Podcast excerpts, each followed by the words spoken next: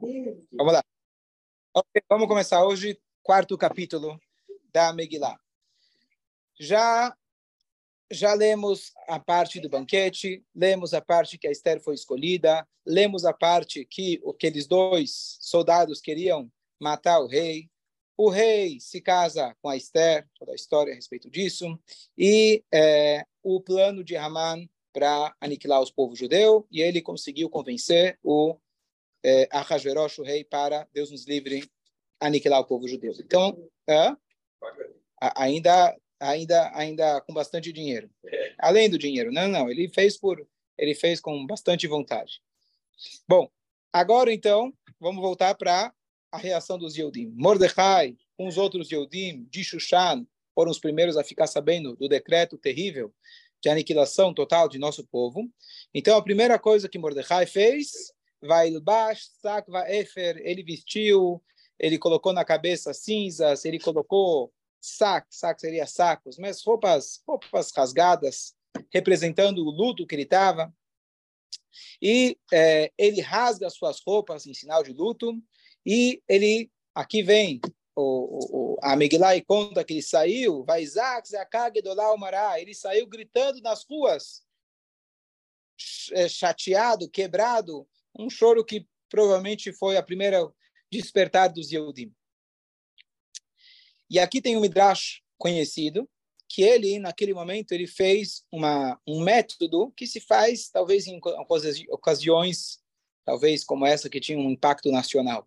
Ele foi para uma criança que saiu do Heider e falou para ele, psokli psukecha.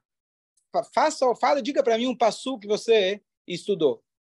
E a primeira criança fala para ele, e essa, essa, essa, esse método como eu falei, não é para ser usado em qualquer momento, em qualquer dia. Quiser, pode. E para que ele queria saber, queria ter uma dica de Hashem, qual seria água, qual seria o futuro. E aí a primeira criança fala para ele o versículo que a gente faz no final de todas as tefilot. Altira mipachat piton. Não tenha medo de um susto, de um medo é, pitom, que aparece repentino. Mishoat reshaim kitavó. E Shoat, Shoah é Shoah. Shoah, o pessoal conhece que isso aqui é Shoah. O Mishoat Reshaim e o Holocausto, vamos traduzir assim, dos Reshaim, dos, dos perversos, que está por vir. Então, a primeira frase que ele escutou da criança, eu acabei de aprender, Altira você, não, tem, não fica com medo. Do plano dos Reshaim. Não, não está no Teirim. Preciso ver onde que está. Não é no Teirim. E aí vem o segundo passo, que a segunda criança falou para ele. Utsu etza vetufa. Eles planejam um plano, no hebraico, planejam um plano. Vetufar, ele é farat, ele é cancelado. Dabru davar, eles falam palavras, veloyakum, e ela não se estabelece, não acontece. Bom, tá indo bem. Kimanukel. Por quê? Porque Deus está conosco. Certo? Veazik na terceira falou, Veazik na anihu. Até a sua velhice, eu sou eu, Hashem está dizendo, estou contigo. Veatseiva aniesbod, e até a sua outra forma de velhice, eu vou estar tá aguentando, vou estar tá te suportando. suportando. Aniasiti, vaniesa, vaniesbol, vamale. Hashem, eu fiz eu vou carregar e eu vou te salvar. Essas são as três frases que se falam no final da fila. Alguns ainda falam o Ar Tzadikim. Mas essas foram as três frases. Então, aqui já o Mordecai já teve uma indicação que Hashem estava com ele. Mas não por isso ele foi para casa tomar um café. Ele entendeu que, apesar que ele tinha uma promessa divina, uma profecia que tudo ia dar certo, mas ele entendeu que ele precisava fazer alguma coisa. A Gzeirá não era brincadeira. Não era brincadeira. Então, ele é, entendeu que ele precisava agir. As pessoas que estavam, eram próximas é, do Mordecai, aqueles os judeus, eles também começaram a se vestir igual, igual ele que estava com cinzas na cabeça, roupas rasgadas, etc. E agora o, a Esther, a gente falou nos capítulos anteriores que todo dia Mordecai ia na porta do palácio para saber como estava a Esther, e aí ela viu, ficou sabendo que ele estava com roupas rasgadas. E ela pergunta, quer foi lá, mandou roupa, tá precisando de roupa? O que aconteceu? Tá certo? Tá precisando de roupa? Lembra aquela história que eu, quando Napoleão ele foi na foi na porta, ele passou na porta de uma sinagoga, a anedota diz, ele viu viu os Yodim chorando no, no 9 de Av. E aí ele perguntou, mandou os guardas lá dentro, perguntou o que, que eles estão chorando. Eles falaram que tinha uma sinagoga deles, um templo lá que quebrou, roubaram. Tá bom, eu estou tão quebrado com esse choro. Fala, quanto custa? Eu, eu, eu cubro, eu construo uma nova sinagoga. Não, já faz dois mil anos que quebrou. Ah, é o templo de Jerusalém, eu não tenho como resolver. Isso eu já não tenho como resolver. Certo? Vocês estão chorando, o que, foi? Te manda uma roupa nova. Coitado, ficou sem roupa, o rabino, o que aconteceu? Tá certo? A pessoa entra na sinagoga, vê todo mundo chorando a história. Segunda história, o cara que nunca foi na sinagoga, ele vem a primeira vez e entra lá, todo mundo chorando na reza. O pessoal deve estar com fome, né? Estão chorando. Aí, de repente, todo mundo dançando. Ah, deve ser que estão pensando que daqui a pouco vai virar, vai vir o almoço. E aí choram de novo. Aí eles falam, poxa, deve ser que estão com fome mesmo. Né? Ainda não chegou. Aí eles ficam felizes. Aí ele pensa, poxa, quanto mais demorar, fica mais gostoso o tchum. Deve ser por isso que eles estão. E assim ele está na cabeça dele. Então, cada um interpreta de um jeito. Ela pensou que ele estava com falta de falta de, de roupas. E ele falou, hã? A história de Pesach. Então, o, ele responde, ele manda a mensagem através de um indivíduo chamado na Megillah de Hatar. Esse Hatar não era menos ninguém menos que o próprio profeta Daniel, mas era aquele chamado de Hatar. E esse Daniel, ele servia como é, pombo correio, mandava o zap para a Esther, e ele transmitiu então a Esther a mensagem que ela não estava sabendo. Ela, inclusive, como a gente vai ver, ela não estava em contato com o rei já há 30 dias. Ela não estava sabendo do decreto. Então, ele mandou a mensagem sobre o terrível decreto que caiu sobre o nosso povo. E aí, lá direto, ele já pede para Esther, você que está aí, faz favor, dá um jeito, conversa com teu marido. E ela responde, a fala, eu não fui chamada até o, até o rei por 30 dias. O que, que significa isso? Nós vimos já no início da Megillah que o Aman ele tinha falado que o homem tem que mandar na casa. E o rei era soberano. E a rainha só poderia vir até o rei com permissão. Se ela foi chamada. Não foi convidada, você não entra. E a regra era: quem entrava para o rei sem ser chamado, saía de lá com uma cabeça a menos é tão grave, só uma cabeça a menos, tá certo? Tem duas, é, uma a menos só, só uma a menos. A não ser que o rei tivesse misericórdia, quebrasse a regra, esticasse o seu mastro, a pessoa tocava nesse mastro e estava salvo. Caso contrário, quer dizer, as chances eram pequenas da pessoa sair de lá viva. E ela responde. A palavra não é mastro, é cetro. Cetro, é... cetro, cetro. Mastro seria o quê? Mastro é de, é de navio. Ah, de navio, desculpa. O cetro. Obrigado. O cetro, se ele esticasse o cetro. Bom, e aí o Mordecai fala uma frase muito forte. Isso tem uma mensagem muito grande para a gente. Vamos terminar o capítulo, a gente volta. Mas ele fala, olha, Saiba o seguinte, a salvação divina vai vir por outro lado. Que Deus vai salvar a gente está garantido. Você tem a chance e a oportunidade de participar. Ou seja, eu não preciso de você. E agora, saiba, o miodea, quem sabe, leet kazot, para esse momento, que Hashem fez isso com você. Que Hashem projetou tudo isso. Te colocou aí. Aí ela aceita. E ela fala, tá bom. E se for assim, eu vou jejuar por três, vocês, peço para vocês, então, jejuarem por mim por três dias homens, todo mundo vai jejuar, homens, mulheres, todo mundo vai participar desse jejum, e eu mesma também vou jejuar. E aí eu vou ir para o rei. Ou seja, depois de três dias de reza, empenho e etc., eu vou ir até o rei pedir clemência pelo nosso povo. E a gente vê que a história não foi que ela imediatamente falou o que ela queria. Teve toda uma história e ela, etc., fez toda um, uma cena para ela poder pedir pelos judeus. Ela, inicialmente, deixar isso para depois. Por que, que ela negou? Vamos deixar para depois porque ela negou, porque ela aceitou, como que ela, por que ela aceitou, porque o jejum iria adiantar. Mas ela então aceitou, pediu para jejuar, ela mesma assumiu jejuar. É... E aqui termina. Vamos ver se tem mais um detalhe. Bom, e aqui termina então, por cima, o capítulo 4. Fala, Eliel. Ah, isso não está assim explícito na, na Megillah, que ele falou que Hashem, não sei o que. Ele falou, vai ver que é por isso que você está aí. Ele não falou Hashem. Não, tem... não, não tem a palavra Hashem. Ah, mas... Não, não. Ah, tá. Ele falou, salvação vai vir por outro lado. Eu coloquei Hashem, ah, claro tá. que é Hashem. A salvação vem por outro lado. Nós estamos garantidos e, e você, e se você...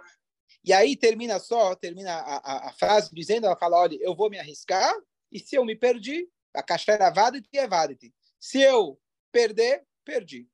Estou pronto para me arriscar.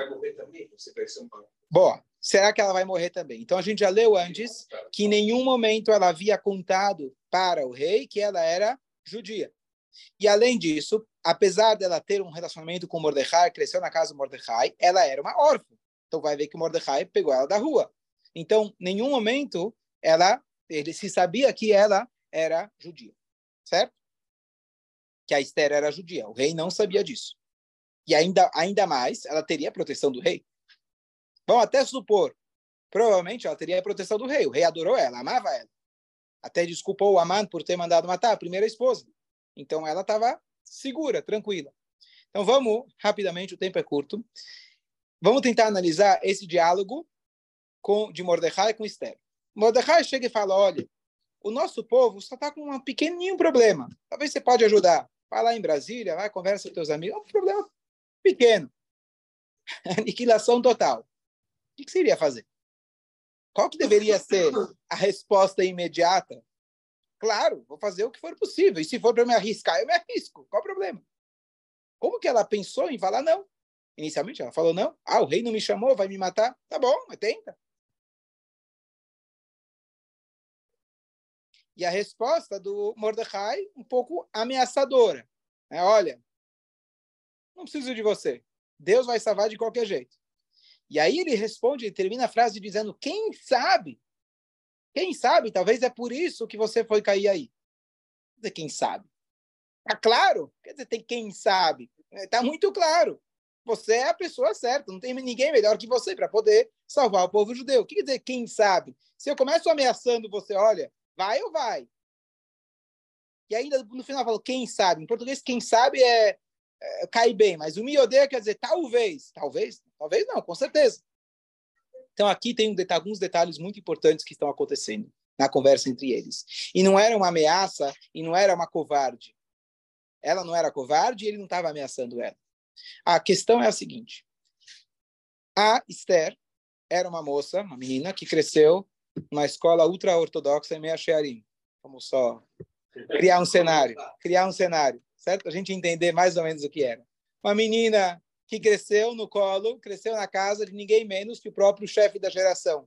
Você pode imaginar que do chá que tinha na casa dela. Você pode imaginar o ambiente que ela cresceu. E, de repente, o rei fica por alguns anos procurando uma nova esposa e ele tinha lá um desfile que passava na frente dele todos os dias. Não, não, não, não, não. Era exatamente o desfile, era um pouco mais agressivo do que isso, mas vamos só para a gente imaginar. Mas é um pouco mais do que isso, certo? E aí ele, aí ele fala, ele fala não, tá certo? Pessoal, quando alguém falou hoje você tem aqueles aplicativos de, vamos falar os aplicativos de vestido, né, judaico. Vou falar dos outros. E aí a pessoa vai e passa o dedo, igual que você faz com o celular. Não, não, não, não, não. O que, que é? é? Figurinhas? É, o que, que é? Você descarta as pessoas assim pela aparência, primeira aparência. Assim, infelizmente, às vezes acaba sendo dessa maneira, tá certo? Então ele, não, não, não, não. Não estou dizendo que a aparência não é importante, mas você, é, você olha assim, não, não, não é, são pessoas, não é, certo? Bom, e aí, finalmente, depois de muito tempo, de repente aparece uma menina religiosa, aspecto religioso, vamos só né, imaginar, e com uma educação completamente diferente, ela fala, é essa menina que eu quero. não é a menina da Globo, não é a atriz, não é a modelo de Paris. É quem? A menina que está lá em Meacharim. Vai entender. Vai entender. Ela, inclusive, recusou qualquer tipo de tratamento de pele. Ela não queria nada disso. Ela estava se esquivando. Então, provavelmente ainda não, deve entrar com aquele sorriso lá, maravilhoso. Entrou lá com a cara fechada. Esther, o nome dela era Adassa, que ela tinha um tom esverdeado. Está escrito que ela no Setren, ela, eu falei antes que ela era é, no Pshat, na explicação simples, ela era bonita. Mas é, talvez ela tinha 75 anos, esverdeado. Tá certo? tá certo? Tá vendo? Tá certo? É, 75 anos, era a idade dela. Esse detalhe não te contaram na escola, na escola. Tá certo? Qual que era as chances de Ahasverosh escolher ela? E Ahasverosh escolhe ela. Tá bom? Estranho, esquisito, mas tá bom. Escolheu, ela não tinha opção. Ela foi coagida. E ainda o Mordecai passou a entender, a partir daquele momento, de que, peraí, alguma coisa está acontecendo aqui. Não é por acaso. Não é por acaso. Não é que ele mandou prender todas as meninas jovens, como tivemos na história. A menina moça, antes do casamento, tinha que ter um relacionamento lá com, com o chefe, etc. Ele escolheu de todo mundo, escolheu ela. Falou, alguma coisa tem. O tempo foi passando, ele viu que o decreto apareceu. Falou, opa, pimba. Eu acho que alguma coisa está aí. E o que acontece? Quando uma moça judia, Deus nos livre, ela é estuprada, se ela é pega à força por um não-judeu, a força ela pode voltar para sua casa. Ela tinha uma esperança, quem sabe algum dia a Hashverosh ia desistir dela, ela ia poder voltar, como umas, algumas opiniões dizem que ela era esposa do Mordecai. Então, até prova contrária, ela podia voltar para casa. Agora acontece o seguinte: o Mordecai fala, vá até o rei, por sua vontade própria. Enquanto o rei está te obrigando a estar com ele, ok? Você não tem, você não tem o que fazer. Mas o rei não te chamou, você não está pecando, fica, aproveita. Agora o Mordecai vira e fala: sacrifique não seu corpo. Não era preocupação dela. Para morrer, eu estou pronta para morrer pelos judeus. Sacrifique sua alma. Você vai estar tá fazendo um ato consciente de você ir até esse homem não judeu, malvado, etc. E ela sabia que não só, a princípio, seria uma proibição, mas ela tinha aqui a permissão e orientação do maior rabino-chefe que existia na época. E não só isso, ela sabia que agora ela se perdeu mesmo. Mesmo que o rei poupasse ela, ela nunca mais ia poder voltar para casa. Inclusive, no final da Megillah, tem uma alusão a isso, que todo mundo ficou feliz. A Esther, a Esther coitada, ficou até o final da sua vida no palácio, tendo que ficar casada com esse cara. Não foi aqui do Hashem. Não, foi aqui do Hashem. E uma pessoa sozinha não poderia tomar esse tipo de atitude, mas aqui ela tinha uma orientação, como a gente tem isso com Rabino, um profeta, etc. É? Tudo bem, tudo bem. Mas a, o resultado, a história é bonita, mas vamos se colocar na pele dela. Tá certo? Então ela não era só que ela não ia poder voltar para Mordecai, isso não é um efeito colateral, mas eu estaria fazendo uma coisa que a princípio é errado pela Torá, mesmo que fosse para salvar, eu não posso me colocar à disposição não. É, ele é tribo de Benjamim. É, então, isso seria um sacrifício da alma dela. Talvez até, na, na conta dela, talvez ela seria julgada por Deus. Espera aí, eu não permito fazer certas coisas, mesmo que sejam em prol de todo judeu. Você não pode fazer idolatria, você não pode cometer é, relações proibidas. Então, mas aqui ela tinha uma orientação clara do Mordecai, porque o Mordecai já entendeu que Hashem tinha um plano que ela tinha a chance de escutar. Mas a foi falar com ele, ela teve assim, ela só conversou com ele? Não, mas espera aí. Se, independente se ela teve relação ou não com ele, mas agora ela iniciou uma nova relação. Eles estavam distantes por 30 dias. Sim, tudo bem, mas cada vez que ela tinha uma relação com ele, é errado. Agora ela voltou e se apresentou para o rei, e se o rei aceitar ela, Bom, o que vai ser o próximo passo? Então, ela voltou para casa. Se ela voltou para casa, vamos voltar à vida conjugal. E agora foi quem iniciou a relação, foi ela. É, mas, mas, de novo, a rainha tinha o seu aposento. Ela não podia chegar até o rei. A partir do momento que ela foi até o rei e o rei aceitou, quem iniciou a relação foi ela. o que iria acontecer depois, ela já está se colocando à disposição, à mercê. Fala, rapidamente, porque eu quero terminar. Hã? Era, era virgem quando se casou com, com Hashverosh? Conforme a opinião que ela era esposa de Mordecai, não. Então, como Hashverosh aceita isso? Porque eles... Eh, Ele procura as moças jovens. Hã? Pode ser que não era ainda. Tá bom? Temos duas opiniões. Temos duas opiniões. Temos duas opiniões. Vamos. Ok, só concluir. O tempo é curto. Vamos lá.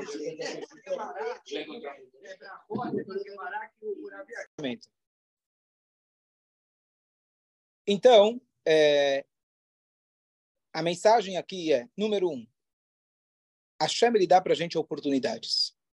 A salvação vai vir de qualquer jeito. Você tem uma chance de fazer uma mitzvah, faça. Não leve o crédito, levante a bandeira, eu, fui eu que fiz. Ia acontecer de qualquer jeito. Você não fez nada. A Shem te deu a oportunidade de você ser a pessoa, o mensageiro, por exemplo, que vai fazer a tzedakah. Aquele tem a famosa história, tinha um rabino, não lembro os detalhes, que todo dia vinha alguém na porta dele é, e deixava para ele uma comida. E aí, o, uma vez, esse veio, ele não, ele não o rabino não sabia quem deixava, e ele falou, rabino, oh, como você tem comida? Ele falou, Hashem manda. Aqui Hashem manda. eu sei que sou eu. Bom, então no dia seguinte ele decidiu, olha, Hashem, está dando crédito para Deus e não para mim. Ele foi lá e não deixou a comida para ele. Ele chegou, viu que o rabino estava satisfeito, falou o que aconteceu. Falou, ah, apareceu alguém, deixou aqui uma... a Hashem deixou você participar. Quer, quer, não quer, vai acontecer de qualquer jeito. Então, não levar o crédito para nós quando a gente faz uma boa ação. Fazer porque tem que ser feito e saber que é uma oportunidade que a Hashem nos dá. E, por outro lado, a mensagem que o, a segunda mensagem que o, o, o, o, Mordecai dá para ela, o. Me odeia significa quem sabe. Está dizendo para ela, olha, eu não sei por que você caiu nessa situação. Lamento muito, eu não sei explicar, eu não sei a matemática divina, por que uma moça tão boazinha como você acabou se tornando a esposa desse cara.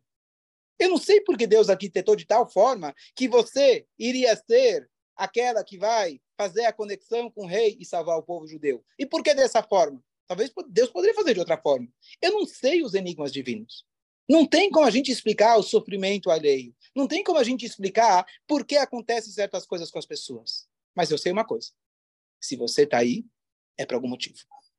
Você tem que reagir. Não sei por quê, mas eu sei para quê. Você está aí, você tem que reagir. Você tem que fazer alguma coisa, já que você está aí. Eu não consigo entender por que dessa forma, mas já que você está aí, alguma função você tem. Não sei porque Deus te colocou como esposa dele, mas alguma função você tem. Então aproveita. Então aqui a mensagem para a gente também é muito forte, que a gente não sabe o porquê das dificuldades que a gente passa, mas com certeza absoluta, por pior que seja, tem um para quê. E é isso a gente deve responder, não filosoficamente, não matematicamente, mas com as nossas atitudes. E ela termina dizendo, tá bom, então eu aceito, eu vou lá fazer a meu papel. Ok? Mas depois ele fala